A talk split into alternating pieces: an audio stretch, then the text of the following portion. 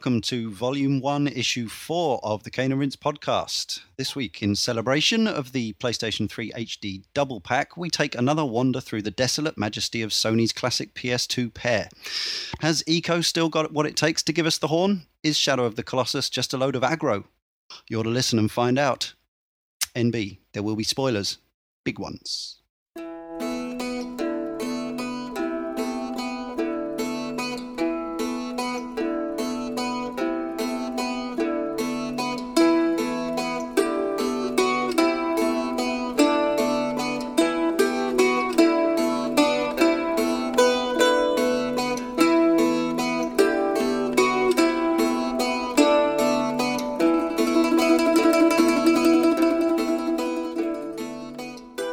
Name's Leon Cox, and with me this week we have the return of Tony Atkins. I'm back. He's back. Uh, we have once again Jason Taylor How do? with his traditional chummy northern greeting there, and also returning is contributor Josh Garrity. Hello there. Wow, listen to that. Um, yes, I, I should say uh, we didn't really make it clear last week. After the previous uh, issue two, that I the next advertised podcast was the Assassin's Creed Brotherhood show. Um, that didn't happen, as you all have noticed. Instead, we had an interview with uh, James Mielke. so to him. jealous. I could have been there. Oh, Yeah, sorry, man. We had to do it during the day um, when you were toiling hard. Um, but uh, yeah, so that happened. But the Assassin's Creed Brotherhood show will be in two issues' time. Uh, next issue is Gears of War 3. The one after that, Assassin's Creed Brotherhood. So more of that later. So um, this is another. We, we've we've bitten off a lot in these early shows in terms Yeah. of sacred cows and you know treasured games and all this kind of thing. So um, I've got some. Uh, we're gonna we're gonna tackle Eco first, obviously, as chronologically it came out first. Um, so what I'm going to do is ask each of you for your sort of initial impressions and thoughts and memories of the game the first time you came across it. Starting with Jay. It's, it's funny that for some reason, having played through the game once before, quite a few years ago now, um, playing through it this time with the the recent re-release was somehow there was more emotion in this play. Maybe a that I've gotten older, or or Mm. Uh, for whatever reason, um, but it resonated far deeper with me than than than I previously remember it doing. Um, That's because you're a graphics whore and it looks prettier. actually, it's nothing to do. Uh, yeah, I, well, not no, back then because it was you know it was Nah. pretty back then. Surely.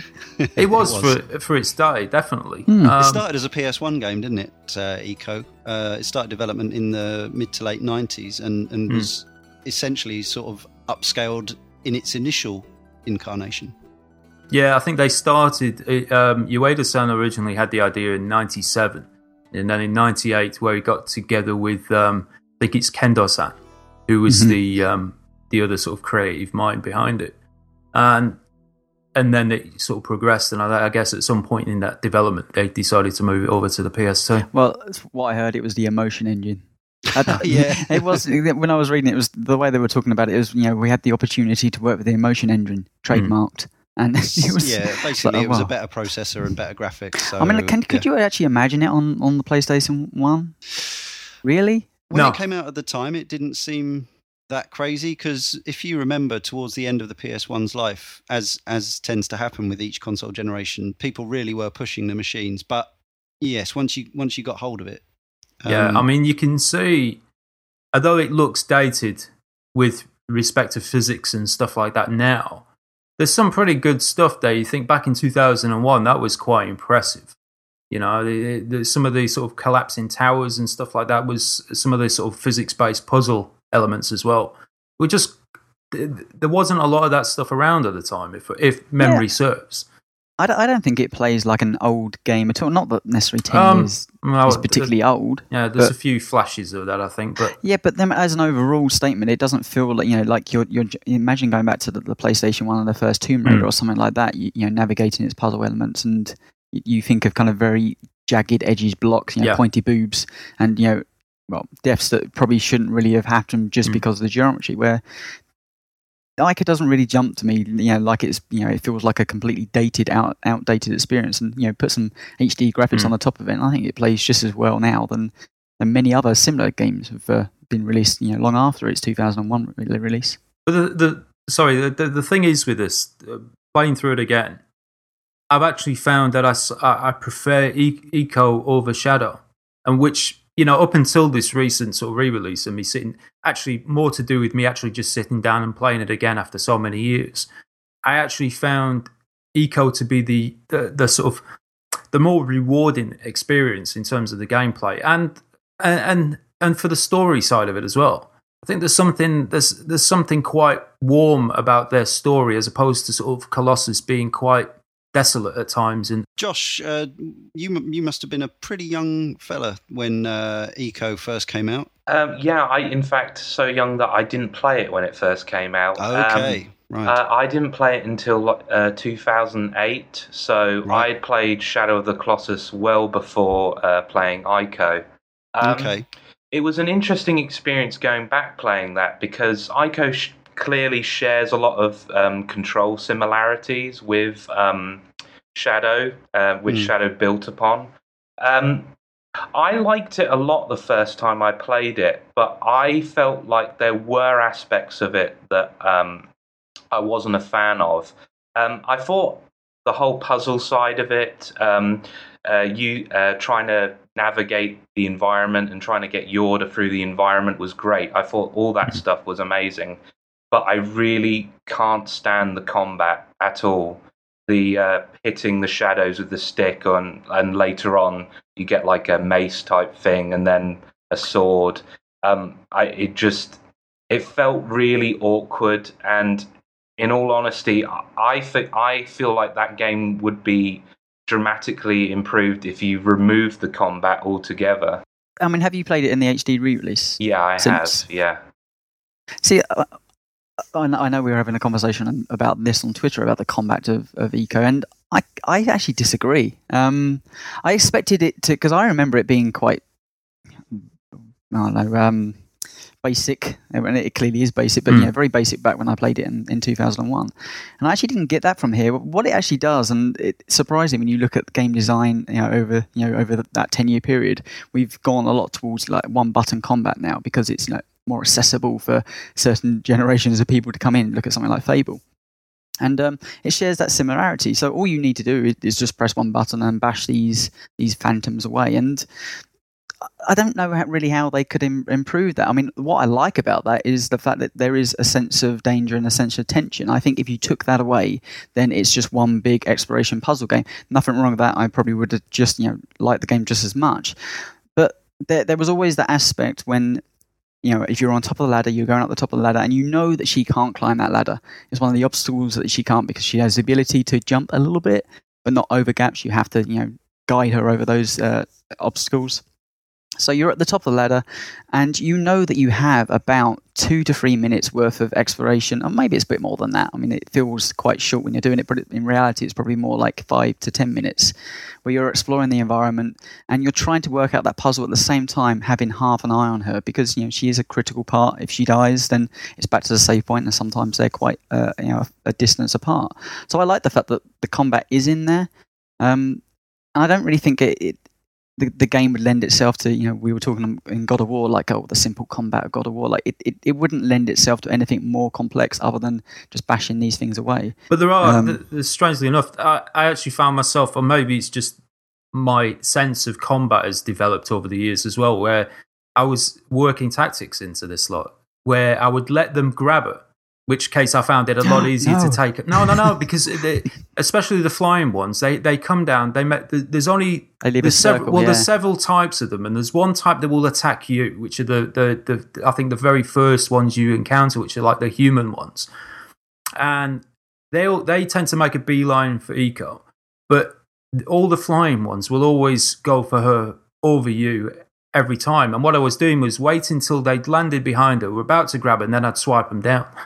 But it, it, it proved to be quite effective because otherwise, if you try chasing them, they tend to just keep jumping up and avoiding you, and you just run around, and they actually seem to pull you away from her constantly.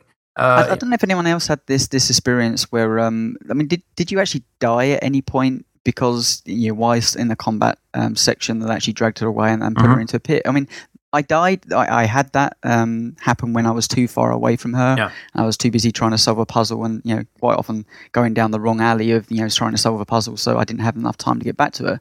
But I never died during the combat. It was more of a case of well, put her down and let's just go through these motions and, and get her back out and drag her out. I mean, quite often she was quite deep in that black pit, but never did I just you know lose a combat situation just because the combat was felt broken. It definitely happened to me a couple of times through in, in my initial playthrough back in 2002. It's um, obviously I'm, I'm talking about these games from quite a different perspective because uh, I completed Shadow of the Colossus for the first time about five hours ago, and I completed Eco last time nine and a half years ago.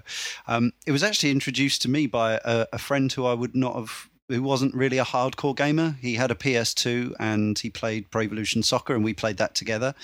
Uh, but I think it was like a, a, DVD preview on an official PlayStation magazine or something, and he pointed out this interesting looking little game. And you have to remember, going back to the the 90s that Sony's in-house games were not massively well respected. They mm. they'd done some interesting stuff. They'd done some good stuff, even on the Mega Drive um, when they were Sony ImageWorks or something like that. Um, they did they'd done some technically strong games, and and then they started uh, they started putting out things like Ape Escape and and sort of where uh, they were utilizing their own peripherals and stuff. But at this point, uh, a really artsy in-house Sony game was was not something that you necessarily were expecting. And uh, he said, "Oh yeah, it looks really cool. It's like it looks really peaceful and quiet and atmospheric." And I hadn't really paid any attention to this particular this preview. Um, but by the time it came out, my appetite had been whetted, and I think Edge reviewed it when it came out in Japan. I remember, was, yeah, um, a good uh, sort of three months before it came out in in Europe. So I was primed to to rush out and buy it uh, as soon as it did come out. And uh, I remember uh, that same friend had to get me round to help him help him past a section of combat in the in the finished game. He's not a, a great games player and was certainly wasn't used to playing anything other than football games. Um, and he thought that the uh, the creepy shadow enemies were never going to stop coming because and and I think having played the first couple of hours again today the I think I, actually really like the combat. It's very much got that same thing as the initial, the original Silent Hill, in that mm. you're clearly not a skilled warrior. You are somebody who is put into a fucking scary situation with a load of really unpleasant ghouls that you don't know what to do with, so you pretty much wave a stick at them and hope they go away.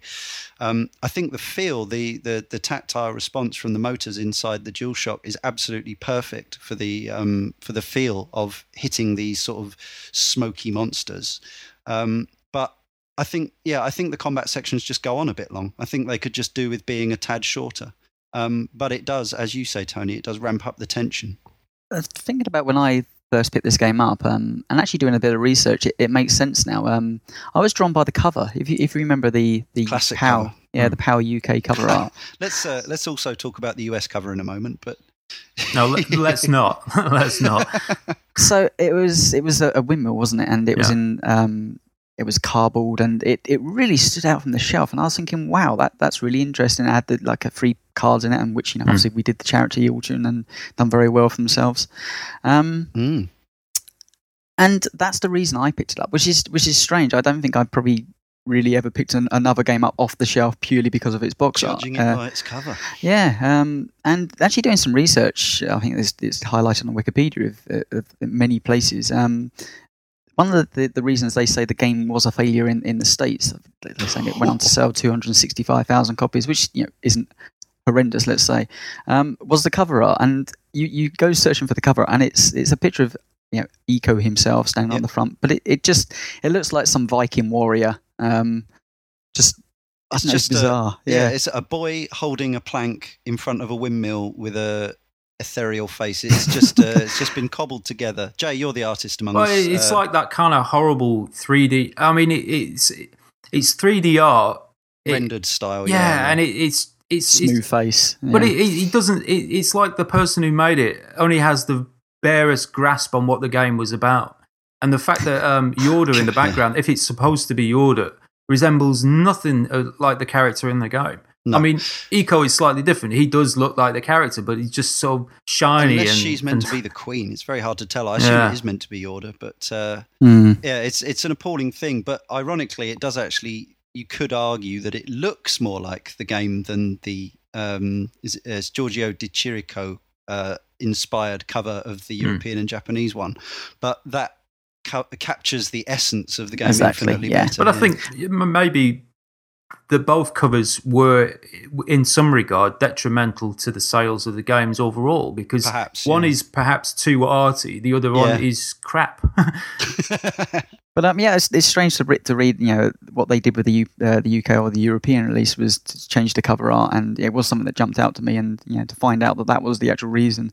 Um, obviously, you know they were onto something. But I mean, what I will say is ICO, eco, you know, fall down that, that trap. I think either or in this situation, but it, it should be eco.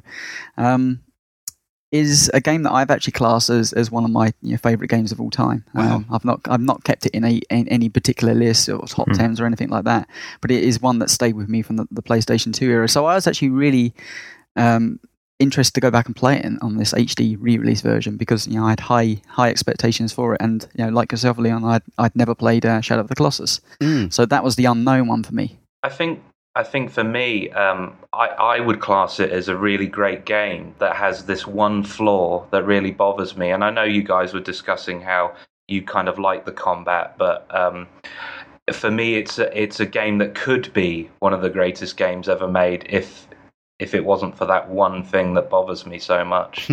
That's that's a weird thing to hang like anything against it because if if you're saying it could be because of the atmosphere and stuff, I mean, how many things could we bring out with Shadow of the Colossus where you could hang that same coat hanger on and say, well, if it wasn't for this, then this could be like I'm- a I'm perfect gonna- game. I'm so going to do that later on in the show. Yeah. um, So, but I- I'm going back to the HD release. What I found actually is 10 years, I don't, I don't think it's aged particularly bad. I, I, I really enjoyed the environmental puzzle stuff. I think it doesn't go over the top. I think it, it finds, you know, that perfect balance of time to reward. Um, you don't too often go through the, you know, off the beaten path Mm. um, because it, it does some really great things with the camera, just hints rather than, you know, directs it like, this is the route you need to go. It's just, well, it slightly moves the camera around. when I was playing this, I actually found on occasion, I, I, despite well, obviously my memory uh, f- the first time through is faded anyway, but there were times I got stuck, and I felt like there's no hint system, and I was thinking, why am they? You know, the camera doesn't show you where you're supposed to go when you enter a level, and. But then after a while, Yorda will point basically. Point, she'll walk yeah. over and point to where you're supposed to go. And I'd, I, f- I'd totally I- forgotten that. She does, Yeah. doesn't she?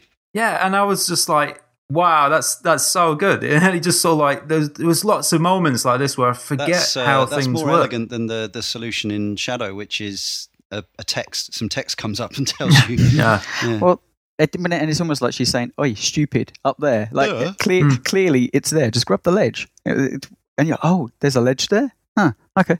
I mean, you were talking about the HD re- re- re-releases. Now, obviously, they've been sort of visually enhanced, but whilst I'm aware that there are differences between the US version and the UK version, I've always assumed it was um, it was the stuff with the sword, the extras, if you will. You know, have it being able to play in co-op once you finished it the first time, the the special Lightsaber. weapons and stuff. Yeah, Yeah, But and there's- the translation of uh, of Yorda's speech from Sim and the Queen from Right. symbols into English. but there are gameplay differences now as well. Because I got stuck on one particular bit, and I, for the life of me, I couldn't think, I couldn't remember how to do this. So I was like, okay, YouTube it. So I'm watching this YouTube video, which is a YouTube of the original game back in from 2004. Hmm. It's completely different. The switches aren't where they're supposed to be, and the, then the, the Really? actual yeah, the, it's it may be jumping forward a bit, but it's in the remember the waterfall section where you have to Yes. basically shut the valve off. Um, jump on to- that down windmill thing. Well, not the No, windmill. The, the, no. It's a turbine thing. yeah, the little piece of wood that's bouncing up and down. That's, That's yeah, that's the bit well, that I, I isn't- heard they've they've addressed that bit because it was notoriously shite. Well, the thing is, Mhm. that's not in the original, not in the version, not according to the video that I was watching, and I sure as hell can remember it because there's a switch. You have to climb up the ladder first, then you shimmy along those pipes, and then there's a switch, and the switch um, is what does the switch turns it on, Hmm. right? That switch wasn't there on the original playthrough, and you shimmied all the way across onto the other side, jumped down the window, up the ladder, and opened the door the ladder is still there, but the the pipe stops halfway, and if you try and go off, you just fall off and die. But that switch wasn't there in the original, according to this video. Hmm. Well, and I I, I need to go back now, and I said I have to go back now and play the PS2 version again to make sure it's in the it was in the PAL because I can't remember this bit. and I was thinking, I I- heard.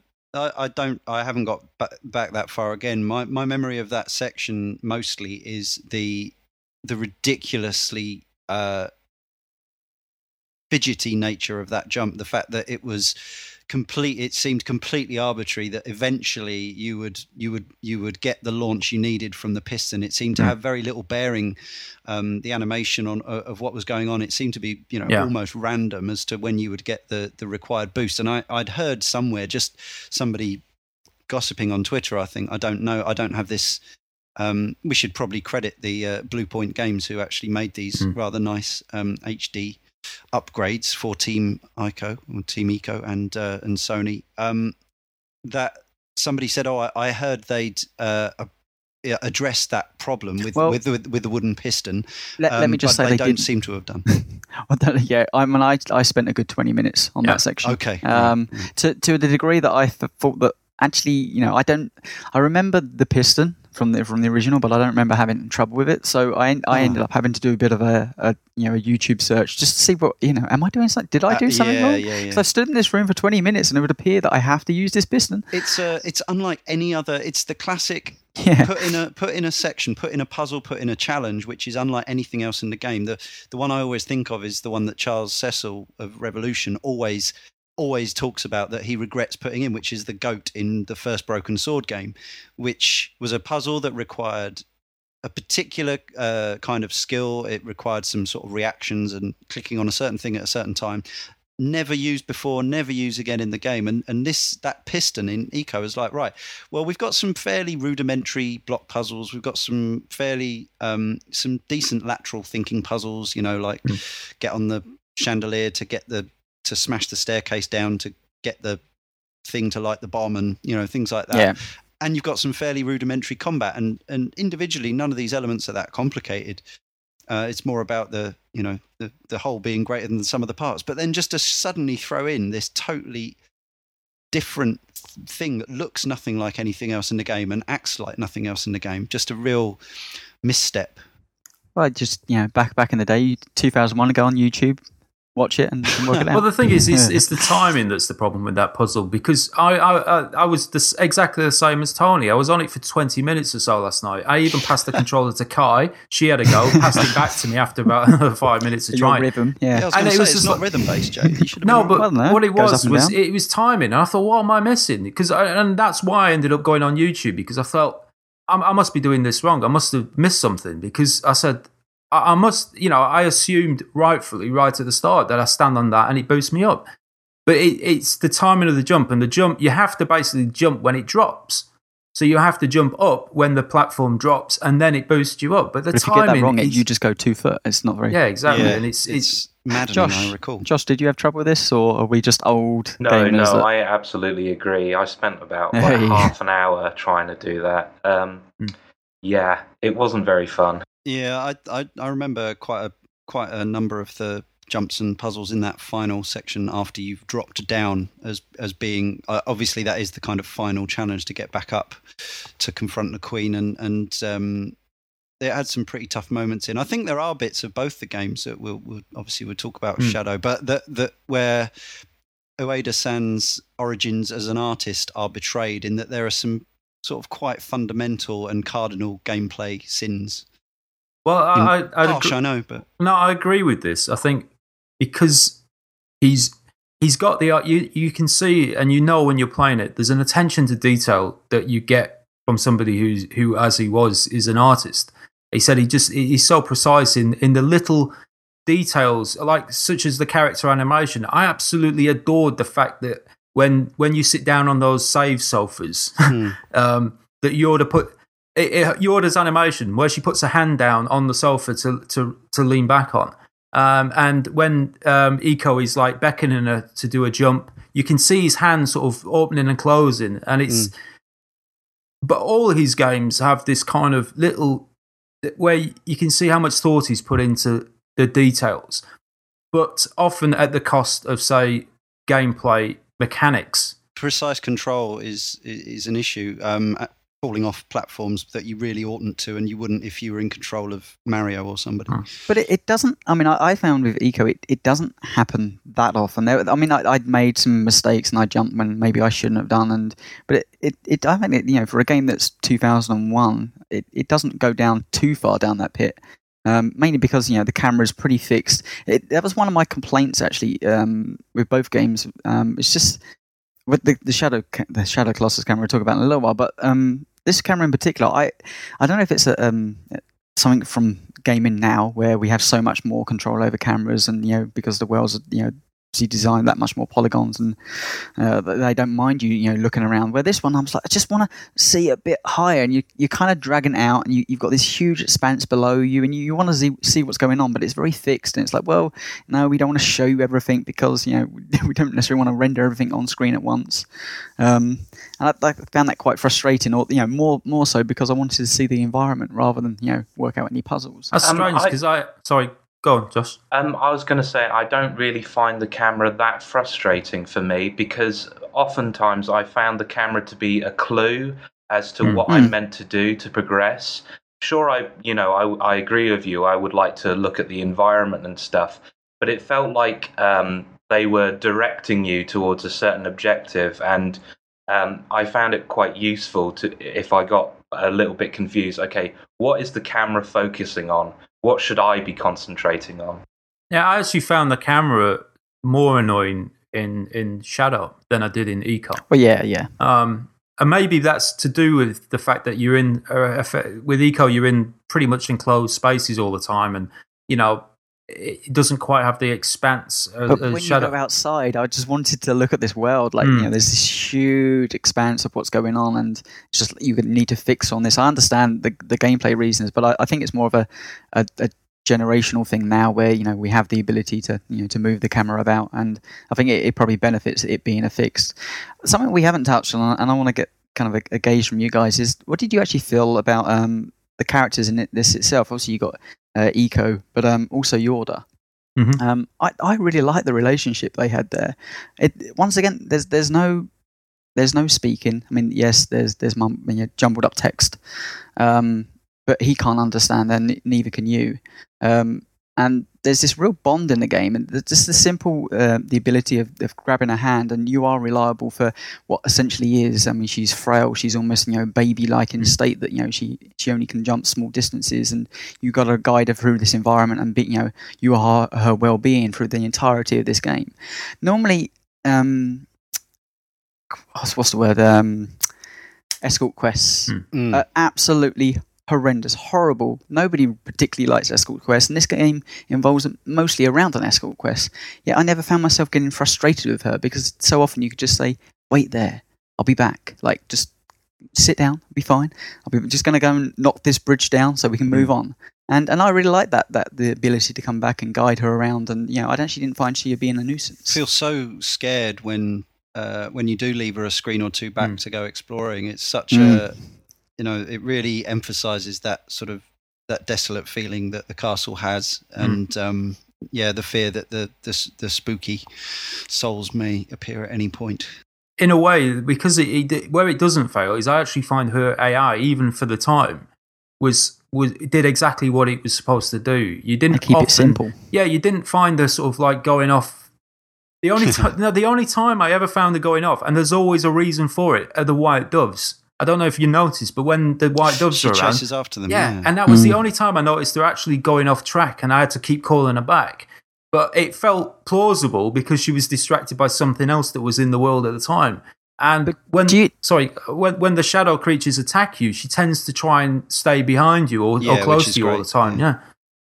I was just going to say, do you think the AI is good, or do you think it actually quite a masterstroke that you're in control of her? I mean, yes, the AI is good to say, like you say, move away necessarily mm. from um, you know the demons that are trying to chase her, but at the same time, anything that's slightly more complex about navigating the environment, you're you're grabbing her hand and saying, just follow this path that I'm going to make for you, and you'll be okay. And I, I like that, and I think you know more modern games could actually take a few hints from that Um, that you know you shepherd the AI rather than the AI try to. Well, you it gives it gives the player the sense of responsibility towards the character, as opposed to sort of just like, oh, for God's sake, do as you're fucking told all the time. You know, it's like, I mean, the game was built. You know, when when you uh, watch the uh, the video that comes with the the HD collection, uh, Great Ueda, videos. Ueda talks about you know, the idea of the game came from the first image in his head was a, a boy and a girl with the girl taller than the boy. You know, so that, that is the whole game is built from that simple concept from the ground up, and so you know, so it would have been a, a massive failing to have to have not nailed that as as as well as they did. But then that's not to say that to do so was was easy because, as you say, you know, if you just think of it as an escort quest, I know we we talked about. Uh, Ashley and Leon in Resident Evil 4 not being a, a disaster either, but um, they are still, you know, they are still exceptions. The the enjoyable escort quests. Um, I'm not sure why it works so well. Uh, it, it's a very difficult thing to qualify, but I think it is that thing that the the AI is at such as it is is quite simple. You know, she follows you, she does what you say. Um, Mm. there's there's not like moments where although you know you can get surrounded by the by the beasts uh, um it's not like she's getting shot at from afar that where you can't Hmm. do anything about it and her energy bar that not you know she hasn't got an energy bar that's going down that's being chipped away at while you're being knocked about by something else Yeah. um, you do always have control of the situation by and large and that that's the key thing and that's uh, that's crucial i think the element there where you just touched upon, there's no energy bar. That's another thing that I really like about the game. And I know it's not the Mhm. only game to do it, but there are there's it, no it was HUD. an early one yeah, there's no, there's no HUD, there's no life bar. Yeah, no screen furniture Yeah. whatsoever. That was remarkable at the time. It again, it wasn't the first, even in 2001. And, and I know that Ueda-san was inspired by Another World or Out of This World, Yeah. as it was known in America. Um, so uh, er- uh, Eric? Chahi. Eric Chahi, yeah, Yeah. French, French game. And um, you know, I remember that that was obviously um, that was kind of like you know a halfway house to put it Mm. simply and quickly between the early sort of laserdisc graphic adventures and a game where it, you were actually playing a cinematic game um, and and it also th- there are other uh, similarities with with Ico and that which is is that sense of being you know stranded in an in an alien hostile environment. I realize it's you know it's quite a common theme amongst video games but uh, but still the yeah the the lack of screen furniture has been extremely influential. We've seen it more and more since then. Um, and even colossus doesn't manage it because it you know they had to Mm. have some kind of um, gauge for Gauge. health and health and grip um, whereas now you know you see things like dead space where obviously hd helps um, you've got all the information as part of the game part of your suit part of Mm. the hologram that's being projected in front of you or, or whatever Josh, how how well do you reckon they sell the world? Because I mean, it's a it's a fantasy place with no idea what it is, but it, it still feels strangely set in reality. Um, you know, do you think they did a good job there? Um, I think they do a good job of selling the world, but they do a good job of leaving a lot of it to your imagination uh, in much the same way games like Bioshock do, where instead of giving you like heaps and heaps of exposition, this is why this is here and this is exactly why it's here and la la la la la, you just come into a location and you get a sense of history and purpose just by looking at the environment. You see, okay, so this was built like so many years ago, and um, there, there's a reason for this to exist. Um, I prefer it that way. I prefer games that do that, where a lot of it is like I'm. They're giving me enough information to know kind of what's going on, but at the same time, the world is still mysterious, and I'm having to fill in the Mm. gaps. When you look at it, the story's actually quite dark. I mean, so that they're taking um, Ico or Eco there um, to be you know pretty much put to his prison and death. yeah, entombed alive. Um, as, yeah, uh, entombed because, alive. Simply When- because he was uh, born with a Born with horns. disfigurement, if you like. Um, and you know, there, there's a there's a grander storyline that you could look at. Uh, um, Shadow of the We'll Colossus come, being yeah, we'll, we'll come yeah. full circle with this. See, that, that's the thing about this is is the fact that they. I think every every one of us probably has a slightly different take on what it's about, and I, I think that is, to me, without a doubt, one of its strengths as to why this game and and, and Colossus as well have have become kind of memorable. Is the at least from you know from my own perspective, that's what I love the most about it. I love That's the fact that Jay. So bring it back to what you were saying when you started about this. This was this was a more emotional playthrough. What what hmm. what is it about for you? This game? Is it? Well, it's the relationship. It's it's the relationship between the two characters, and and how you basically create it yourself. There is there is very little there. I mean, in terms of exposition, there's next to none. Like you said, they don't even explain why they sacrifice these children. It, it's just left to your sort of for you to sort of create your own sort of backstory, and there's no. Um, you know why the emphasis between why Ico wants to save Yorda and, and stuff and it's just it, it you invest far more when you yourself have the freedom to create those stories for those characters um, at least I, I, certainly found that I did this time around, especially this time around. Maybe as I've gotten older, you know, I sort of want that aspect to these games, and I really wish more games would follow suit with that. I would completely agree with you there. I, I, think first time, if I remember right, I played the game just to get through the puzzles. Mm. Like it, it, was, you know, it was an environment, get through the environment, and complete the game.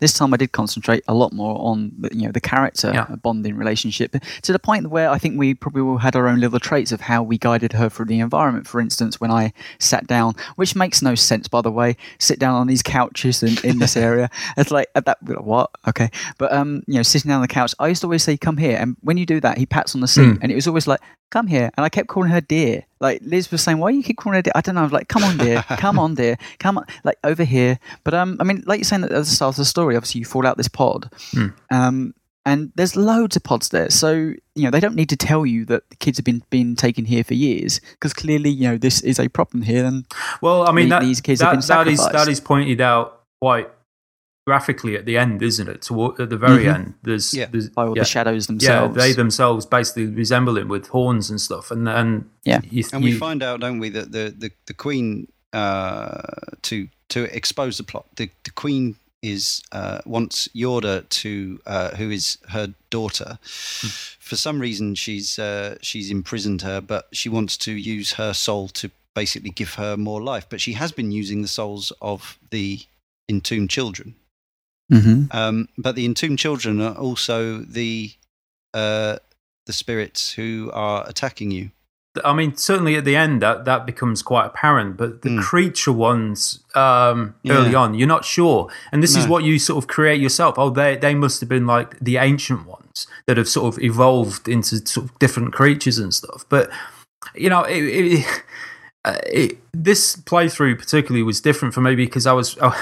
I was playing the Japanese version, so hmm. everything mm. was alien. I had no English text whatsoever. So although I had a vague sort of recollection on what it was about, I was kind of still watching the cutscenes, just trying to, in my own mind, making up the dialogue myself. So it was just. Um, I think you could probably, yeah. I doubt it makes that much difference, to be honest.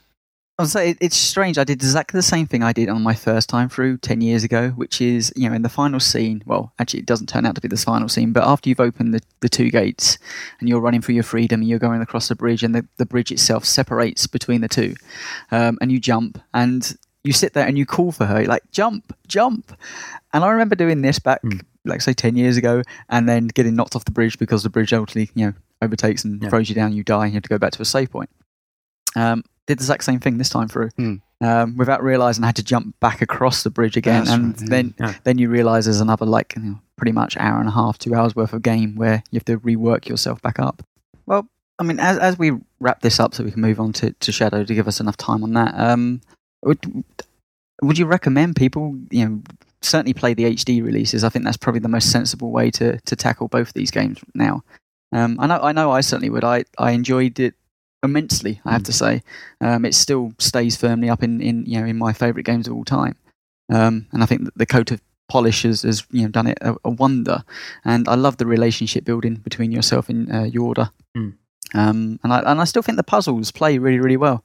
Um, That's something that I really appreciate this time around. Is just how good a designed map that is. I mean, you'd often find yourself going back over, and maybe this is where the HD stuff really sort of shines, is you go back and you can see the areas that you were in like an hour and a half ago, a couple of hours earlier. In the and distance, yeah, or yeah. they're down below, you know, and you're recognizing this, the layout, and you think, oh wow, that yeah, that's that bit. It's And- it's great to hear in that video that comes with it that um you know the developers saying you know yes we had to upres some of the textures Mm. but a lot of this stuff was originally there and it's in the source code but because of the, the way that it was You presented see it. on there Yeah. you just couldn't see it but when they you know they upresed it there it was it was all there and the Mm. fact that the fingers moved and, and whatnot was all you know programmed but you just couldn't see it in HD so Uh, or in SD I think I, I would definitely, without question, recommend this game. Um, but more than anything, I would also recommend don't skip the end credits, whatever you Ah, do, because Yes. Yeah. Yeah, easily done. Um, this is, I've seen this um, obviously with many games over the years, but this has uh, come up a few times recently. Um, yeah, well, let's talk uh, very briefly about the ending. Um, It's a fa- it's got a famous. Both these games have famous endings um, because they trigger an emotional response in people. So uh, you've worked your way through this castle. You know the the story is incredibly simple, um, really. Uh, but at the end, you know, you uh, you think you've been separated from Yorda. You think that's it, but it's not. Well, she kind of you you you imagine at the point that she sacrificed herself to save you, or sort of resigned herself to oblivion in some way, and Mm. um, yeah, that's not the case. And and like after the end credits of uh, cycle through, you sort of wake up on the beach next to the boat that you were, or in the boat, don't you? And then you fall out of the boat and you're on the beach. Washed up. Yeah. Yeah, and then for, it, it, and this is this is something that's apparent through the whole game. Really, is he doesn't. There's no pointers. There's no sort of No. indication. There's no nothing. You just start wandering around. yeah Yeah, and you just keep wandering and um, and keep running down the shoreline, and then eventually you sort of come across a, a washed up body of. Well, she isn't dead, but Yorda's sort of in human form, washed up on the shoreline. And it's such a sort of impactful moment when you when that happens, and uh, the cutscene then with the just open a hand, uh, fingers twitch, and their eyes open, and that's the end of the game. And it's it, it really I don't know. It, it, it's such a simple scene, and yet it's so bloody effective. Gets you every time. Yeah. Uh, and there's a there's a little treat on your second playthrough as well. I'm Mm. sure you're aware of watermelon watermelon. Indeed. Mm. Has anybody seen share this? of watermelon Has anybody actually sort of got to that point? Because I've never I never. d- I never got to it. No. only on YouTube Josh, have you? How many times have you played this through? Have you? Uh, Gone twice. through. This was my second time through in the HD version. Uh, So you didn't get the watermelon. Nah. You'd have to play it through again. Strangely enough, on, on this time, I'm actually going to go back through and play it again because I actually want to unlock a lot of this stuff. Same, same as for Colossus as well. Mm. So, Josh, I mean, you've been a little quiet on this one because you know I I think we're He's all quite himself confused about it. Yeah, I mean, so would you recommend it from somebody that's that's come to it obviously quite late and quite fresh? Um, you know, I'd at the- absolutely recommend it um, because although I have some problems with it, I think its strong points are it are really strong. Um, I think it does something that very very few games manage to do, and that's to be subtle. Which um, not I don't I don't think Shadow of the Colossus accomplishes it to be quite honest. Even though I love it uh, more. Limbo stuff like that. Oh yeah, but I mean, favourites. but there are games out there that are subtle. But when you look, you compare it to every, you know, the majority of the market, it's kind of just bombast and action movie. So it's kind of nice to experience something that doesn't try to throw explosions and everything in your face. It's much more about atmosphere and building a relationship between two characters using interaction rather than direct exposition or dialogue. Um, I think it's a really great puzzle game. Um, I think the environments look good. I think the art design is great. I absolutely recommend it. I think it's it's worth experiencing at least once. It is strange, isn't it? How ten years down the line, and you're saying all that stuff. I'm like, yeah, that's so true. Yet there's so few of those titles still, um, you know, maturing around us. Seems a very strange industry that hasn't, you know, grabbed hold of that. There is, like I say, Limbo. You could argue shares some of the, the characteristics, but um, you know, I would like more. I, yeah, I don't think we're we won't ever see a sequel to this. I, I don't think. They already said it's a wrapped up story. Or did we? Uh, or, well, sort, sort of not. Um, yeah, for me, it's uh, it's it's still really even ahead of the, the the sweet relationship and stuff. It's still the atmosphere, the lighting, the wind, and all that that gets me more than anything. It felt Mm. absolutely unique in 2002, and it still feels pretty unique in in 2011. Um, it's worth experiencing just for the quite incredible sense of being immersed in uh, another world, a very sort of very much more quiet and simple, but still somehow sinister. Occasionally beautiful, but often sinister one. Um, I've still um, I've not got back to the, the my favourite sort of sections just yet, uh, which probably the first of which is the windmill above above the ground. Um, I just I don't remember.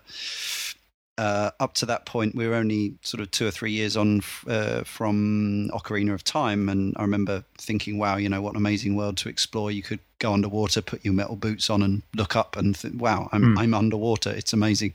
But um, the elements are sold in Ico like in no other game. I wouldn't have said it's uh, it. It really can make you feel like you are cold or warm, depending on whether you're in a patch of dappled sunlight or in a shadow. Uh, the the bits in the mist, you know, the watery mist later on, just felt so cold and wet to me.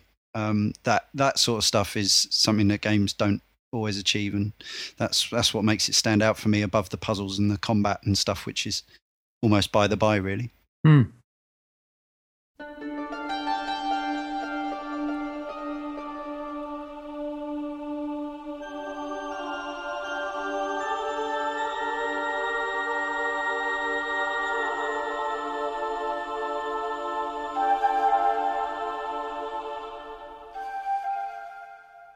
And so, the other one.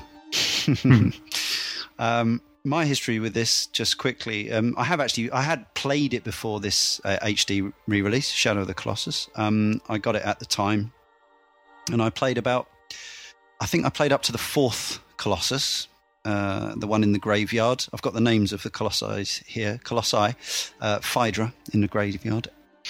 Um, but I was having some problems with it um, some of them were technical, uh, and and but they did relate to the gameplay. Even the the technical relationship with the gameplay, such as frame rate being stuttery, meaning that controls didn't always feel like they were being uh, answered properly compared to what I was doing. Um, and I had a few other. Uh, yeah, I certainly wanted to love it. I'd, I'd, seen all the reviews, I'd heard all the praise, um, but I kept getting distracted. This was also at a time when I was going out socializing a lot mm. more, and, and it perhaps just wasn't the right game for me at the time in 2005 or six, whenever it was. Um, so I came back to it just this last week. Um, in which case, uh, now uh, Jay and Josh, you both played this at the time. Me and Tony mm-hmm. didn't. Josh, did you rush out and buy this? Were you sort of stoked for this game before you played it, or was it a, you know, surprise? Actually, um, I didn't even know it existed until a friend wow. uh, uh, suggested it for me. Um, I played. I was a big fan of God of War, which came out the same year, yeah. and um, uh, they and they basically sold it to me based on the fact, oh, you like fighting giant creatures? Why don't you play this game where you fight giant creatures? They're bigger. Um, so I was like, all right, I'll uh, I'll check it out. And he he let basically that um, friend Andrew basically he lent me a copy of that game, and um, I played through the first few uh, colossi, and I just I it wasn't the thing he sold me on wasn't the thing I fell in love with. I, I, mean, I really like the Colossi; they're huge and big and epic. But what really gripped me was the sense of atmosphere and place and the world and this kind of decaying and dying environment. Like all the buildings are collapsing and and all the greenery and, and nature are only on patches of the earth, while the rest of it is dead and dirty and um, it's like life is trying to cling onto it but is slowly dying out. And um, what i fell in love with was just it was just the art style and just it was so beautiful at that time. I'd never played anything that it wasn't it wasn't graphically like i played half-life 2 that's clearly way ahead of um, shadow of the colossus at that time. But the sense of um, composition, like paying attention to where lighting is and paying attention to where every object is placed, I, I would never experienced something like that before. Mm-hmm. Jay, uh, you were there back in 2005 or six. Did you import yeah. or did you wait for the PAL release? Or? The first time I ever encountered the game. I mean, I, I'd seen early previews in Edge I think they they did at one point a full cover thing, but I, on the first trip to Japan, we went into a game shop and they had this display uh, screen showing the trailer looped, and I just sat there and watched it and thought that looks amazing. I'm going to play that, and it, it kind of got its hooks into me from that point. The game came out shortly after we got back. I started playing it, but then for some reason, I just hit a possibly only three or four Colossus in. I just hit a wall and stopped. Seems to be a common theme that. Yeah, but well, yep. Yeah, uh, there were exact reasons, po- possibly to do with Xbox Live at the time, but Ah. um, it was on another trip to Japan. I was buying my nephew a video game, and it was what do I get him? And I just, Colossus was on the shelf, so I said, you know, here you go, try this. And then it was kind of like he got past my point in the game, so there was this um, somewhat competitive streak to to basically finish it before him. Again, a very similar sort of theme with with um, Ico is that you know doesn't explain anything. It doesn't set the backstory. You've got no idea what what is motivated. Well, you kind of assume it's love that's motivating the character. Mm. It's not actually explained, is it? The way your imagination works as you're playing, you know, you're creating this backstory. You're thinking of why he's doing what he's doing. Why, you know, that who, what is their relationship? My my story. I mean, I'm just going to echo Mm. everyone else's feelings here. I, I actually I played um, Shadow back then. Was it 2006? Yeah, it would have been. Yeah, Yeah, it was two, 2006 Um, over here. It was the end of 05 in USA and Japan back in those days when that happened. and I and I brought it off the strength of uh, Ico. Yeah. Um, and I actually only got one or two Colossus in, no further than that, and and or Colossi. Um, Hmm. and I put that solely down to uh, Xbox Live Ah. at that point. Um, I'd, I'd, but my, my priorities had changed in, entirely as you know, as, as what I was playing. I was very much into Rainbow Six and Mm. you know, MotoGP Online and, and stuff like that. I was less into single player stuff. Um, so it was one of those ones I picked it up. HD game was here, and it was just oh, I'm gonna play this SD thing. And I, you know, I regret it now because you know, clearly, you know, it's a stupid move. But um, yeah, so yeah, I've, I've come to it now fresh, and it, it, it comes with its own pressures. Um, not to go too far of a, a quick tangent, but it, it's it's weird when you, you come to a game like Shadow of the Colossus where there's so you know much reverence about Yeah. the game. You know, you know, it's I, I know it, it's something you know to touch on. You know, when and Alex did his his Gonzo gaming thing, which is you know you're feeling like you know he should. This is a title you should play. Um, and then being pressured that you know once he had started it, he he should play it all in one go and get through it in a you know in a rushed experience, and then you know it, it's it's one of those it's a difficult scenario, and I think I, it was easier at that point just to, to leave it to one side, and certainly the, pressure then built around you know Alex's strong opinion on the title. It was definitely one that I just like. Well, you know, I just I'll be better off just waiting for this HD release. Uh, and the question I actually want to put to you guys is it's still on topic. Is that I mean, how do you how do we judge a game where the, the, the HD releases are clearly something that, that's going to happen more and more? Devil May Cry just just got announced that it's, it's going to be having one. I mean, so I'm I'm solely going to judge this game on my experience, and my experience really comes from this HD release where they fixed the frame rate issues. Um, by the sounds of it, I mean, I hear Hmm. that's a major problem with the the PS2 version, and some of the you know the clarity issues of how to climb said colossi um, have been cleared up. I'm so I'm going to judge the game clearly on my experience with this HD release. But I mean, there's there's a lot of issues that can be left on the table. Well, you know, that wasn't the case when other people have reviewed this title in the past. So where do we stand on that? I don't think that uh, you know it was never, even though it was a revered game. Shadow of the Colossus was known for having overstretched the hardware that it was on. Um, people were not ever in denial about the fact that it had some issues, but I think it was more the case that the the overall feeling from it and, and the impressive nature of the colossi and the and the story and, and so on The core stays the same.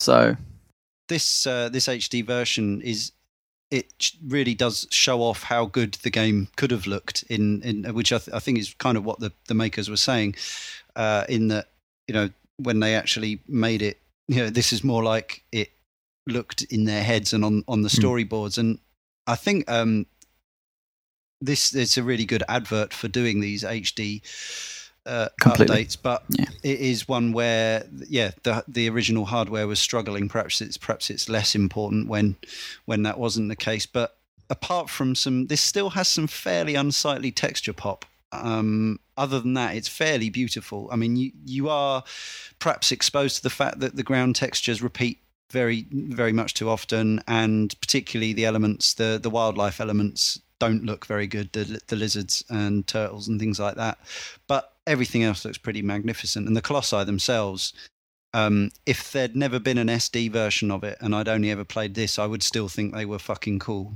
Mm. The majority of them, you know, they're, they're just great designs. That that bizarre sort of, you know, you, uh, I keep going to want, want to call them sort of biomechanoid, but they're they're not really. There's no mechanism as such. It's it's it's bio and stone. It's like yeah, you know, they're they're made out of they're, they're yeah. It's like I don't know. You you get the sense. You know that there's um there's something not entirely organic about them, but they also, as well as being they seemingly flesh, they also have grass on them, and Mm. um, They look they look like they've actually been carved out of the environment Yes. they're in. Like some like I suppose like the ancient tribe that you meet like later on in the game had gone there and sculpted these things out of the earth and the grass and the yeah. stones they found out around them and then brought life to them by adding the piece of spirit uh, piece of dormant spirit Mm. into them and granting them life just so we don't, we, I, I, you know, I don't get to talk about the the environment because I mean it's something that everyone has touched on. I, I just want to echo everyone's um, appreciation of it. It's it's amazing how they've managed to get the feeling of this this isolation. Um, you know, it's just it's you and a horse, and you know you're doing this you know this act essentially for love, but in the environment kind of fuels the emotion of the character you're playing. So it, you know, for one, okay, it, it feels like a, a realistic place. So it's got cliffs and hills and valleys and waterfalls that you know clearly have been here for many, many uh, years, and nobody has really you know ventured Mhm. into these parts because it's a mystical land, um, and it, it just sells that so well. But somehow the, the environment itself, almost like it, it's it has a part of your soul. Like each one of those colossi, you know, clearly you're breaking it down to to make a, a bigger soul that we learn, learn, uh, learn later in the story. But it's almost like that is your soul in itself. You need to defeat the environment that it, what it throws out you, um, and you know you go to certain darker parts of the area and like mysterious, like you know that. Well, I call it the crab, but it wasn't. It was a, it was a turtle, wasn't it? Uh, Josh, you said no, it's a turtle. Um, yeah yeah weird like thing. But um, yeah, I, I, I think it sells it so well, and this is like I was saying with um, um, Ico. Um, it somehow I feel like we've lost the ability to sell environments just as, as easy as what these two Do you games think do. that's it a- just sets sorry- up. Do you think that's a visual thing though? Because the I found the one thing that really struck home with, with me, even the first time around with this, it's the audio. It's the just because it has wind, Well, it has a great soundtrack. I mean, uh, as anybody who's uh, who's just listened to the soundtrack can attest to, uh, Ko Otani's score is fantastic, Mm. but it's it. It's not used as often as you think it is in the game, and a lot of it is just basically the howling of the wind. And that that to me seemed to be the thing that really made me feel isolated and, and, and like the sense of desolation in this place was just the mm. sound. There's no sound. Oh, yeah. exactly what I was saying about Ico. He, you know, he's obviously But I think it's used to greater effect in, in Shadow, maybe because it's out in a big open space and all. Yeah, I guess. I mean, that's that. I guess that's a personal response. I Mm. I, I, I like it whipping around the the, t- the turrets and, and stone in, in Ico a bit more. But I do like in in Shadow the fact that uh, you know it does the the ambient sound does vary. The, the, Mm. I was I've been surprised this week is the first time, as I say, I've played Beyond the Fourth Colossus, and I was surprised how big the, the game world is. I wasn't. It, I mean, it. it I Mm. suppose it sh- bloody should be because it's full of uh, 16 giant monsters Yeah. but it's surprising that even once you've fought everyone in the game, uh, there's still areas that you won't necessarily have been to. Mm.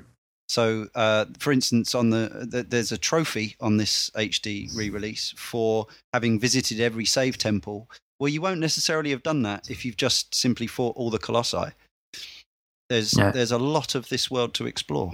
So I mean, how how did people find guiding around this world? Because th- th- there's no map to speak of. It's you hold your sword, sword up, and the light shines towards your next destination. It, it's very it's quite abstract, and on, on occasions I found myself a little frustrated as um, I was going out to you know I'd- I'll be like, all right, do I need to take a left or right turn? And the, the light would just point pointing directly down yeah, the middle, and and you'd sometimes have to. you're in areas where there's not even any sunshine, so you lose that ability. I think Yeah, generally by the ah. end, I was uh, I was using the right. Well, it's not going to be that way because I've already fought one over there. So, I so did the same yeah, thing, yeah. It's, uh, I, I don't need to go back to the, the the big lake up the hill because yeah.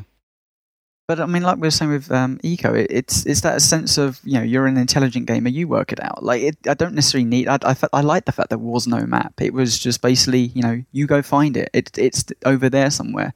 And when you eventually did find it, and you had this small cutscene it coming out, you're like, whoa, Jesus! Yeah, like, it was, it was always gratifying to find, and you know there are clues in the environment that you're you're heading somewhere of interest. There's a there, there's there's normally something beyond just you know what you're seeing everywhere else. There's normally a few little extra ruins or what I did, um, and I actually, I wanted to talk a bit about this anyway. There's uh, there's actually a sort of RPG element to Shadow of the Colossus, uh, or at least character development, which is not explained in the least uh, anywhere um, At at, all. all. And I only know about it because the game. I, I did hear something about it at the time, um, but then I listened to uh, a, a podcast a few years ago where they were talking about exclusively about Shadow of the Colossus, and they were saying, you know, have you been collecting the lizard tails? Have you been collecting the fruit? I was like, "Ah, f- lizard tails and fruit. Um, I don't remember the bit in the tutorial where it says, uh, you know, find the shining lizard tails. And even more confusing, you know, there are there are lizards all over this world, but only some of them, only the shiny ones, have the have the tail that you need, which microscopically increases your grip bar. Now, because I was forearmed with this information and knowing that I had certain issues with the controls, I thought, well, what I'm going to do is to familiarize myself and immerse myself with the map and and the atmosphere and the world. I'm going to go and find a, a load of fruit and lizard tails before I even pretty much start fighting the colossi. I actually I took a couple of them on, and, and then I found a couple when I was out hunting for fruit and lizard tails, uh, and and fought those. Then uh, I think you get some extra health and grip just through progressing through the game. Um, You do. otherwise, you w- you simply do. wouldn't have enough to to tackle the have enough grip. Otherwise, to tackle the later colossi. But um, I actually found this really helped my experience overall. And apart from a few exceptional moments, um, made the the the colossi less maddening because simply you can grip on for longer. My biggest issue with the game, I'm going to say it here and now, is there are a lot of long periods in this game of non-gameplay. It suggests that you're playing a game, but you're not. Holding R1 is not a game. Lying on the floor, unable to move, is not a game. And unfortunately, the lying on the floor bit only is only relevant in a couple of the colossi. You only get fully knocked over by by a few of them, and mostly it's quite avoidable. And it was okay apart from the uh, the bit. There was a bit on the final colossi where, through very little fault of my own, I was put in a place where I could not get up without being shot again and staggered across the map until I died. I mean, just unforgivable. But my main problem with the game is the lengthy animations where you're clinging to a colossus and you can't do anything. You cannot do anything other than hold R1. That is not fun. See, I, I think we have a completely, yeah, completely different uh, view Yeah, on this. okay. I mean, like, Josh. I mean, let's put this out there. This is Josh's admitted favorite game of Yeah, all time. Yeah. So I'm gonna. I think I'm gonna let you speak, but I have a completely different um, feeling about what how the game represents that. So go, Josh.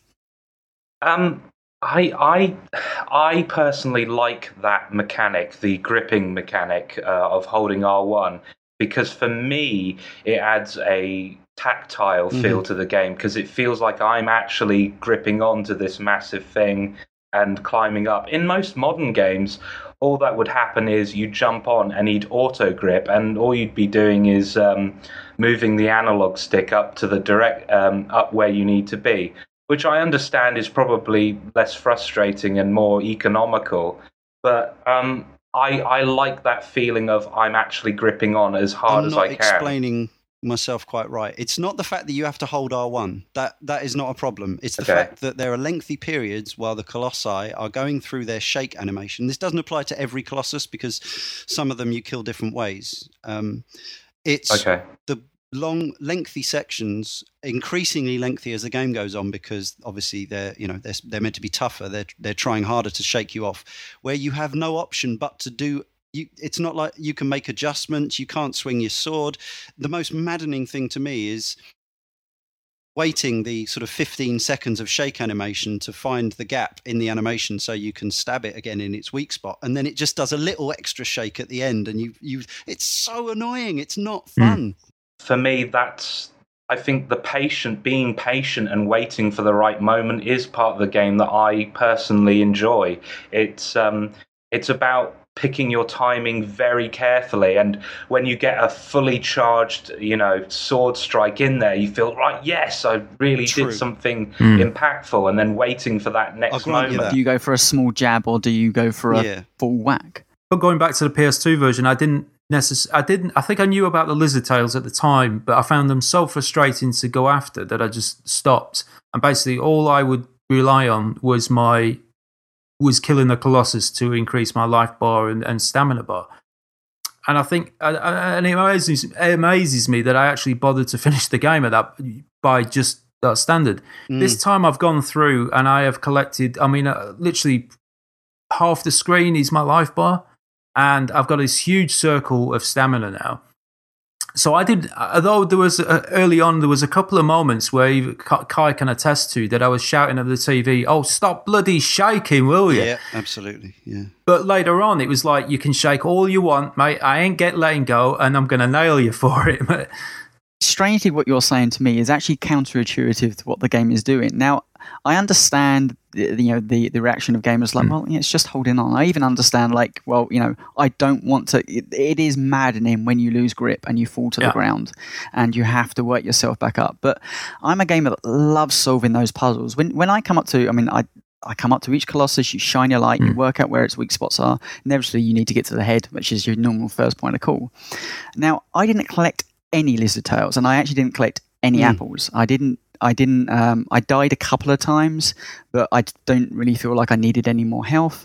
Now, when it came to the grip, I actually listening to see you getting all that bar. I can see why. Then at that point, it's just a case of. Well, look, I just need to sit here and wait for this to happen.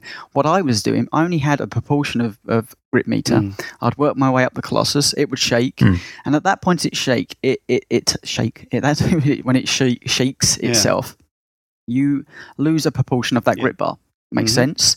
Now there was always a risk reward. Now I know that I, that grip bar there. I've got maybe about 30 seconds more, worth more of grip and gameplay. So I'd climb up to the top.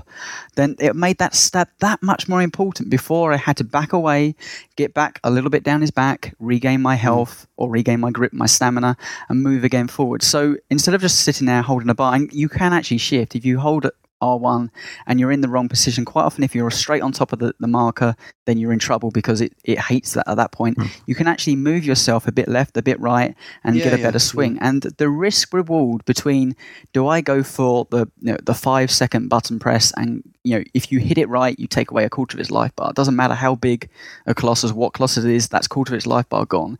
If I go for these little stabs, it takes minute bits and isn't actually pretty much not I worth can't doing. deny that it's So- massively satisfying when you do manage to plunge a sword in, and I realise that is as a uh, in relation to all the hanging on you've done. But yeah, I still over. It's, it's a ride. That that's that's what I'm trying to get Right. across. It, it's it's the ride. It's the experience. It's like going on a roller coaster. You, it's well, the roller, roller coaster. You hope you're not going to fall off, but. In, in this case, it's the risk reward nature of how far do I push myself before I'm in trouble. Now, I understand some people would clearly get frustrated at that. You know, we, we've seen it. Um, but for me, uh, you know, I, I found that that was the best part of the game. It was getting on those colossus, the managing of when to strike, when not to strike, when to let go, when to move up further, when to back away. Um, and it, you know, I was thinking at the time, well, I wonder if my my grip was this much bigger, whether I'd just be stand, standing here going, yeah, as and when, come on, just stop your animation. Yeah, yeah, you do. I'm not saying that you played it wrong. I, I, I no, that seriously, I'm, I'm definitely not saying that, but it, it is an interesting take. It'd be interesting if you would having this same, maybe same experience what me and Josh Mm. has had. But Well, yeah, I was actually I was trying to avoid that experience, and, and the fact that I did play it through, and and I have to say, despite those reservations that were were, were greater at the start and I have to say they resurfaced on the final Colossus, which I thought was shite. Um, Colossi sort of four through fifteen, I pretty much loved it. I, it was mm. the first time I really, really enjoyed the game, um, and I didn't until uh, the penultimate point on the uh, the final Colossus when I skyped Josh earlier today to say what the fuck am I doing wrong? Because I couldn't get on, onto his head. Um, I didn't realize that you could stabilize his hand by stabbing it, which makes Slapping makes no sense. Um, I'd solved every Colossus on my own up to that point, and I'm bloody I'm Good on you. bloody glad I did. And some Yeah. of them are just amazing. You know, I mean, they're not. You know, it's not like they're incredibly cerebrally challenging puzzles, but you have to spend a little time just to work out the, your your tactic for each level, and there's there's quite a lot of variety as well amongst Mm. amongst them. You know, it's 16 boss levels effectively. There's a couple of tricky ones. Which one was it, Josh, that you were saying I should be wary of? Oh God, eleven. The uh, the first tiny one. Ah, Um, I did. I wasn't. Flame I- Guardian. I, I found that quite, I worked that out quite quickly, but It wasn't. Random. It wasn't. I knew how to do it. It was just accomplishing it. Uh, accomplishing it. Um, because uh, like there's another little one later on, but because you spend most of your time on like buildings and stuff, and not in direct contact with the uh, second little one. Um, uh, th- this aspect where it keeps like headbutting you, and you lie on the floor for six seconds, and then you get up slightly and it headbutts you again yes. and then you lie on the floor for As I say, a seconds. cardinal gameplay sin. Uh, stagger, stagger loops are just fucking evil and should never be allowed in any game. And and Mm. it is just it. You know, those are the points where you are swearing at the developers at your screen. You know, going, "Why the fuck did you not get rid of this in play testing?" And actually, the the weird thing is that I found, uh, for some reason, I don't know if I just lucked it, but the Flame Guardian uh, Celosia, I, I am reading here. Um, when when he knocked me, it didn't seem to take me as long to get up as it did from uh, the other uh, the other one, the uh, whichever one, the arm the armored one that you had to get up on the towers because you could definitely get in a loop with that one where you had to hope that it would keep hit it headbutting you until you fell back into a trench, you know, so you could get away from it. Absolutely absurd and just really again non gameplay being hit over and over again without having any control. That's not a game. Fortunately, I, I don't think I got. I I found the first one not that bad. It was it was the one on the towers I found a little bit more tricky, m- mainly because that's a long ass puzzle. I mean, normally you can do them pretty quickly, but that one Bloody handy those each towers tower all takes. fall in just the right way, isn't it? It is, yeah. Well, yeah, gameplay mechanics and all that. But um, it's obviously it, this is a, a, a beloved game, and I, I think you know when you bring up certain issues, people do get quite stressed out and like, no, you can't say that because all the things it does right. But I will tell you about my first experience, and, and I was talking to, to Leon about this, you know, earlier in the week. I I even tweeted this. The camera, I hmm. th- I just can't get my head around the camera, and and I understand why why it, the the way it acts it is because ultimately this is a PlayStation Two game. You could argue the cameras had fixed themselves by PlayStation Two, but the game is so it's reaching so far to try something different. Like the Colossi, I mean, yes, we've seen um, God of War, but it, it seems feels a lot more, you know, in context of what's going on the screen, um, and there's, you know, you can't really move around the environment that much. Um, where this, these huge Colossi are, are clearly taxing um, the system to its very limits, but then the camera itself just doesn't know what to do, where to focus, where to bring its focus to. Um, quite often, as a player, you're trying to climb somewhere, and it's thinking, "What's the best point?" and then puts it in the worst point. Um, and I was at a desperate, horrible time. I'd actually say trying to figure this out. I was on to Josh saying, "Look, you know, you're like change the buttons." I'm like, I shouldn't have to change the buttons. And then I don't know who tweeted me, but somebody tweeted to me that just that, that said, "Simple. You know, here's a simple thing you need to do: leave the camera alone." Because I was too busy trying to like move it into place what I Mm. wanted to do, and he was correct. The moment that I went with the game and just said, "Look, tra- you know, transfer the way you want me to see stuff, the way you is the way I'm going to view it." Um, I had a lot easier time. Just leave it. Just put it to one side. You can't move it. Um, you know, it's just press L1. That will focus onto the Colossi, and use that to get onto the beast. And then at that point, the camera seems to sort I itself out. pretty 'cause much it's not did the exact opposite to that. But what I did was Really? I, for some reason, both um, you know, the, in the the pause menu, it has the options to um, invert as you would expect, horizontal and vertical controls, but it also has the op- option to invert the camera controls. And I had to do that for this game. For some reason, in my head, they were the wrong way around. So I inverted both of them and I switched off the, uh, the autocorrect and basically micromanaged my own camera from that point on for the rest of the game and, and I didn't have too many problems with it. There were a couple of moments, but the camera compared to the uh, shaking of the Colossus was not an issue. Here, here's the truth. This is not a perfect game. It, it gets lauded as one of the, the best games, but it's not. If you if you start to break it down, the camera you know should be so much better. I love the horse control, but I can see why it's maddening to people because it's rein control and not just directional control. But I like and, that. Uh, once once Josh pointed out, and this is worth telling people, um, the one of the problems is with the horse. Like I didn't have a problem with the steering. I, I, I got to grips with that straight away. But it was the fact that if you go near things, uh, Agro just stops and rears up. Stops. That's really infuriating. But if you just don't, if you stop steering through tight areas, uh, she pretty much steers herself. Just didn't hold down the X button and like on on those narrow paths between areas with cliffs either side, instead of having to sort of tweak her through those, you just hold down the X button and she glides through. Much better. But again, nothing's explained. So Well, uh, and the maddening sensation of pressing triangle to get on your horse, only to jump up the side of the horse and dry hump it for 20 minutes as you're trying to just mount the thing. And you're like, this should be so much. Small things like this should all be sorted. those It's, little it's quirks. Yeah. just, I mean, just a different button Mm. press. I mean, there, there's plenty of unused buttons. Just press that. amount of- The, the only reason I bring it up um, is purely because I was utterly sold on this on this universe, this world, um, and every time you know I was trying to get on my horse, it was just like, just just get on the horse. It's not hard, Yeah. uh, and it kind of broke that that immersion. But what I will say, because I feel like you know been a bit harsh on this, I I adore this game. I I, I came to it expecting to be quite mixed. My first experience, you know, first 20 minutes hour with it was was pretty rough uh, and i was like oh my god everything i've heard about the you know the naysayers on Mm. this title were true. Um, and the moment i kind of just went look it, it's got its problems. Now just enjoy it. Um, was the moment that it, it got under my skin. And you know i've heard people say you shouldn't play this in one day.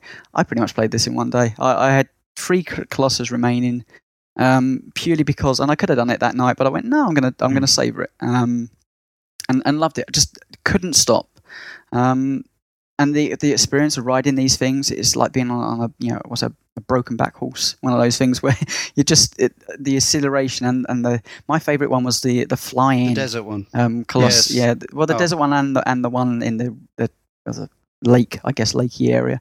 Mine was the mine. Mine was the desert where you have to actually charge charge at at the sides of it on on Agro and then jump Mm. from the horse onto the onto the uh, fins. That that looks think- amazing.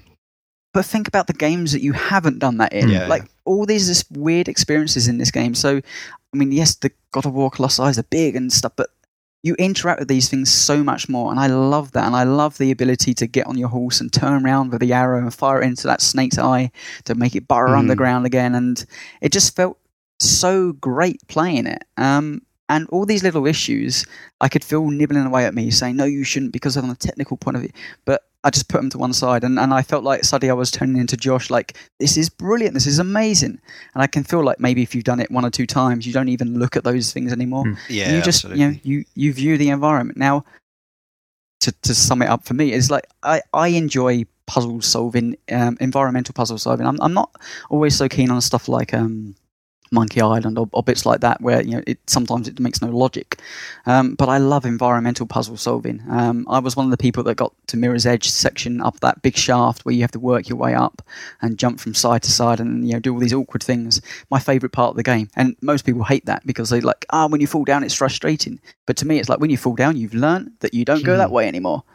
Um, and I had the same experience with the Colossi, and uh, thoroughly enjoyed my experience of climbing up every single one of them. Um, even though, like you say, when you get into stuck in loops, it, it's not particularly fun. But it, it, for what it does, it happens so rarely. Yeah, I've got to so- say, with, with my, my caveats, uh, I did thoroughly enjoy most of the game. Um, I do have some issues with certain elements, as mentioned, and I do think that the, the last Colossus is hugely disappointing in every sense. It look it's a bit it looks boring. rubbish. it doesn't look anything like as good. It barely moves. Um, massive anticlimax, um, made up for somewhat by the ending, which we'll talk about in a minute. So, so Joe, I mean, why is this your favourite game of all time? to be fair, I mean, I was quite young at the time when I played this game. I was 15. So I was at that impressionable age. Um, and I was still, I was still playing the games that would inform my taste as I grew up. Um, and this game, all, whenever I think back about the kind of games that really are, are really attracted to uh, to me, like Limbo, for example, which was my game of the year in 2010. I think back to Shadow of the Colossus and how different it was, and how honestly, I have apart from Ico, there hasn't really been anything else like it since. So, Jay, knowing you, hmm. uh, one of the more important aspects of this is the story. And actually, I came away from the end sequence uh, just this afternoon fascinated more than I had been up to that point. uh, yeah. So, um, right, the start of the game, let's very quickly recap. The start of the game, uh, Wander turns up with Mono. She's dead. Uh, he effectively makes a deal with Dormin, who we don't know much about other than he's an entity. If he slays 16 monsters, uh, he'll do something to uh, bring Mono back to life, you assume, but the price you pay will be heavy. So after about 12 colossi, you first get your look at these uh, these other people who are arriving. Is that right? Uh, Lord Emon, uh, uh who's mm. some kind of shaman. He wears a mask and uh, and he's got some swordsmen with him and stuff. And they're desperately heading towards the uh, the, the, the shrine, the temple, presumably in pursuit of you. Then, um, at at the end, once you've slain the uh, the final colossus, which doesn't, uh, I was almost at, at, one point expecting that Colossus 16 might be Dormin himself or something like mm. that. It's not that. It's just another great big colossus, apparently known by the name of um, Malus, the Grand Gigas. Um, you reappear back in the, the shrine, the temple where, where the, the Lord Emon and the others have arrived. Um, but you've sprouted little little horn stumps and you you look in a bit of a state. In fact, it's worth saying, isn't it, that you you deteriorate with yeah. each colossus you kill. You become more pale, more more wan, more more black streaks in your hair and, and so on and so forth. So um, Jay, story man and, and, and Josh, because obviously you're you're a fan of this game, what the fuck's going on? this is the thing, isn't it? It's, it's similar in Ico that it, it doesn't explain any backstory, doesn't give you any motivation or, or, or, or fills in the blank. It, uh, it basically just the player themselves will have to sort of make up their own idea of what this all represents. But it, it it throws a kind of curveball, doesn't it? In, in, with the gameplay right at the end, where mm. you yourself become a colossus. Yeah, um, so they, they kill you. They they yeah. they try to execute you, Wander. That is, and mm-hmm. uh, at this point, you've after every colossus you've killed, you've been surrounded by uh, the number of uh, black spirits that um, you have. there's obviously there's obviously yeah. a relationship between each colossus and another black figure appearing. Um, and then yeah, then so uh, he gets killed, but he pulls the sword out, Wander, and uh, and then kind of takes the form of Dormin. The sixteen figures kind of come together, but then he becomes a. It's revealed, isn't it, that Dormin was uh, a one one entity, albeit one with two voices. It is effectively a collection of demons. It's like it's like the the idea of the devil being legion, isn't it? It's it's like a, a whole bunch of demons create in, into one entity, but then Wander as well becomes part of. Yeah, but this is, um, this is this is where maybe everybody has a slightly different take on it because I never thought of the Colossi or Dormin as the villain. I felt that Lord Emon and those guys are the villains they in the story. Be, yeah. Because you every time you kill a colossus, it's not a happy event. It's not a. It's a there's no big fanfare. Except it's actually well, there's there's you know the music itself is quite melancholy and it's quite Famously sad. So, yeah. yeah and and so you you don't actually think all that whilst you're playing the game. There's this sort of ongoing thing of like, are you actually doing a good thing? Well, you know you're not doing the right thing. I, I, I think the game makes it pretty clear what you're doing is you're sacrificing something of great you know greatness um, for you know, essentially bringing back a Yeah. life. Yeah, that you know you know, and you can even see it in in his expression. What he is doing is entirely wrong, and he knows he's being tricked. But the love of their love is so strong that he must do anything. You know, what would you do if you had the chance to save um, you know the person you love? It's it's. I think it's pretty clear cut, and every time it, it gets further down the line with the black um, entities that stand over your body, um, c- clearly you know that um, you know the colossi are, are nothing but vessels for these these beasts, and that's what the that's what the game says at me at the end. Um, I did a little bit of kind of reading up on, on what the actual story means, and they're basically saying that he, you know, uh, what are- there's some other fiction where you, um, oh, it's, it's Harry Potter. It's like a Horcrux. Um, you you basically you, you're putting a part of his soul, sixteen pieces of his soul, away in these colossi for safekeeping. Hence, that nobody will surely take down these sixteen colossi and, and make that one whole again, um, which is what you do, uh, and you get tricked into that. So then, I, Well, do you I, get I like tricked? the I mean, you say you get tricked into it, but this is this is the thing. Uh, is he a villain? Because some of the Colossus will attack. th- th- Well, not many of them. They will attack you. A lot of them, you have to provoke them in order for them to attack you. I don't think he's a villain. I think he's just a, a guy in love. no, no, no. I mean, not you know. But Dormin. Although, if you become Dormin at the end, Hmm. you don't actually. You can stamp and smash. uh, I yeah, tried. but you can't. You can't kill them all, I assume, because but- uh, the, the the end sequence happens regardless of what you do, doesn't it? But that's entirely up to the player to whether they do react in that way. It's not something Well- you're required to do.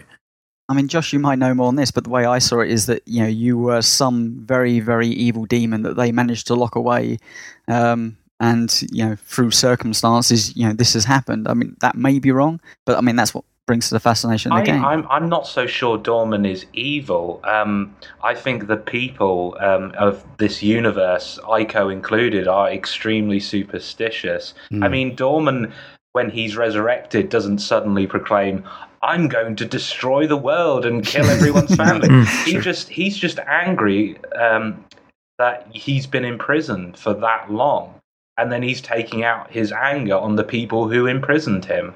I mean, the, the I'm assuming, look, I'm a, I'm assuming a lot with these games, but there's there's there's clearly a connection between Ico and Shadow the Colossus, and the people at the beginning of Ico imprison this kid simply because he has horns, and I can't help but feel that um, Lord Demon and his followers imprison this demon simply because they consider him to be evil, and maybe he was just a peaceful spirit.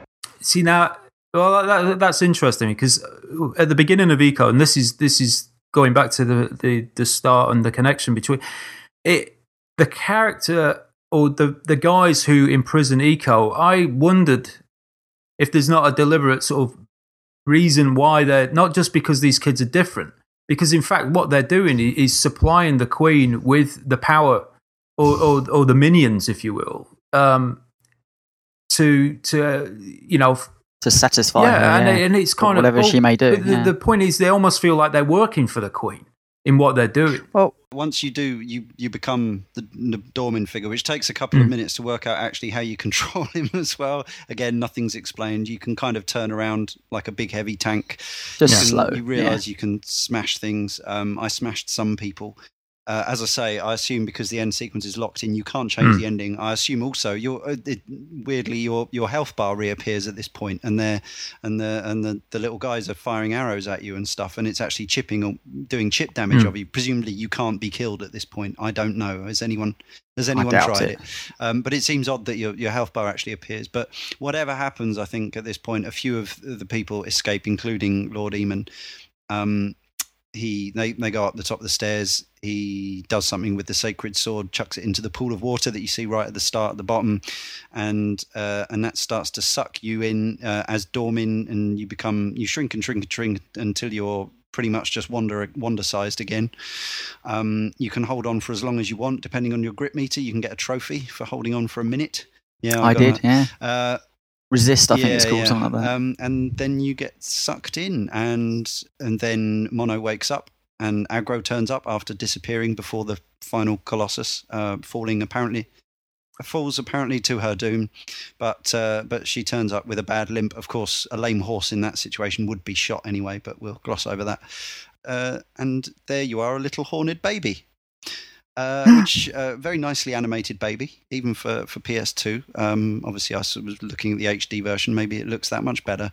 Uh, and so, in a sli- in a slightly strange twist, Dormin has been sucked into a uh, some kind of Vorpal portal and um, and become a baby. What the hell does anyone make of that? I think it's the beginning of the race of people that appear in Ico, the horned people. Yeah. Yeah, I, and that's that's- what and- I assume anyway. That seems to be the most common assumption that that is the I think first so. of the horned children that uh, that these people see as being evil because obviously they've decided that Dormin's evil and and therefore the baby for some reason has come from that and and therefore is also evil. Uh, but some I've heard some even speculate that that is Ico.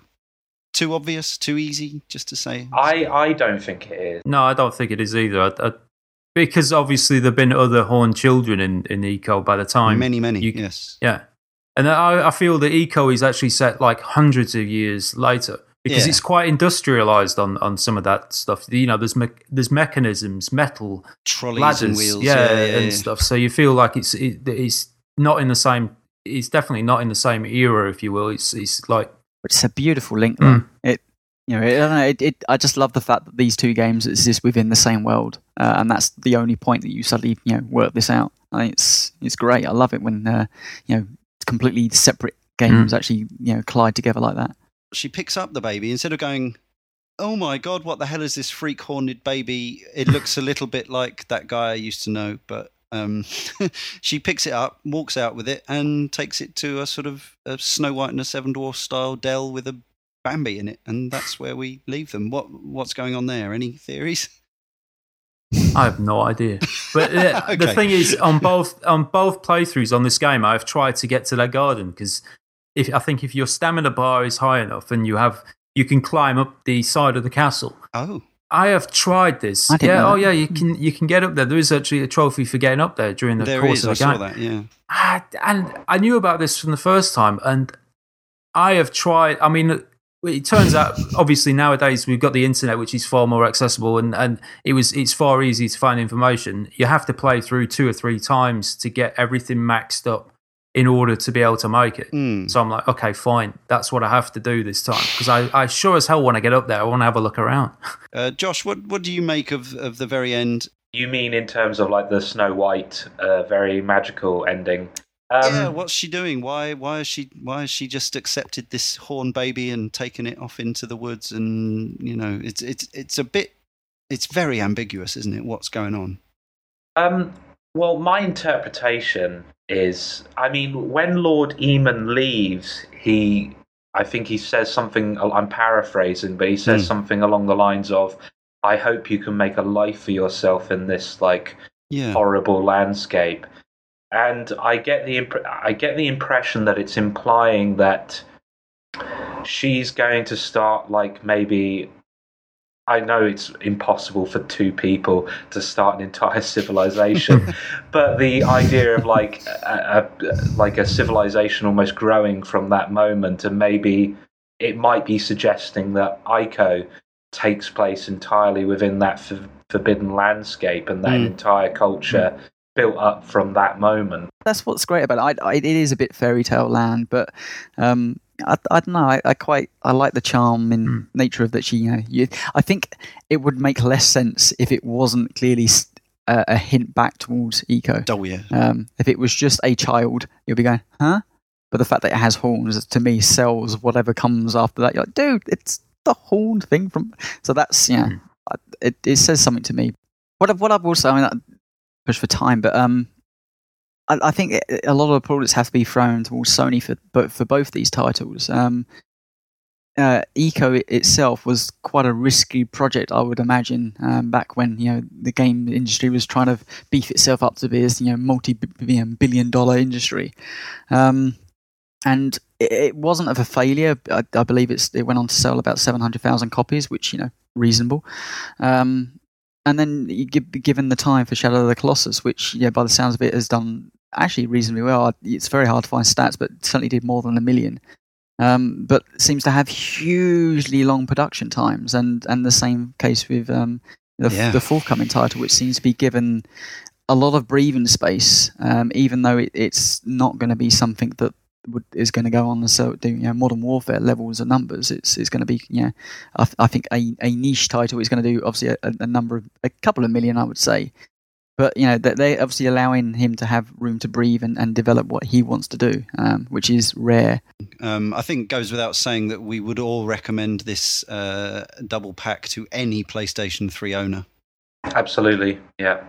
What I will say about this pack, um, they're two old games, but they're they're two games that strangely have made me fall in love with gaming a little bit again. Mm. Um, I remember, you know, some of the aspects I loved about um, Ico and coming new to uh, Colossus. They they have kind of reinvigorated me again that you know we can try different things with this industry. Um, you know, be a slightly more abstract about our stories. Um, be a little bit brave about our game design. And sometimes, even if it's at the cost of controls, um, because you're pushing the hardware so far, I mean, sometimes that is annoying, but it, it certainly brought me back again to like, actually, no, I'm desperate now to see why we haven't maybe progressed with a few more of these ideas because it's been 10 years since uh, Ico's release, and there's only a, maybe a handful of games that have, have gone the same route. And you know, we clearly love them. They're clearly beloved by people. They've had this HD release, which is you know, by all attempts done very well. So you know, why doesn't it permeate a bit more through the industry as a whole? Um, and that's only something I think we can look a bit further for in the future, and, and hopefully it does happen. Well said, indeed. Now, uh, we've got more shows like this coming up. Um, some more recent games. We've got uh, Gears of War 3 coming up, Assassin's Creed Brotherhood, Shadows of the Damned, and more. And we would like to hear your voice on the show, remember. Your questions and comments via Skype or an MP3.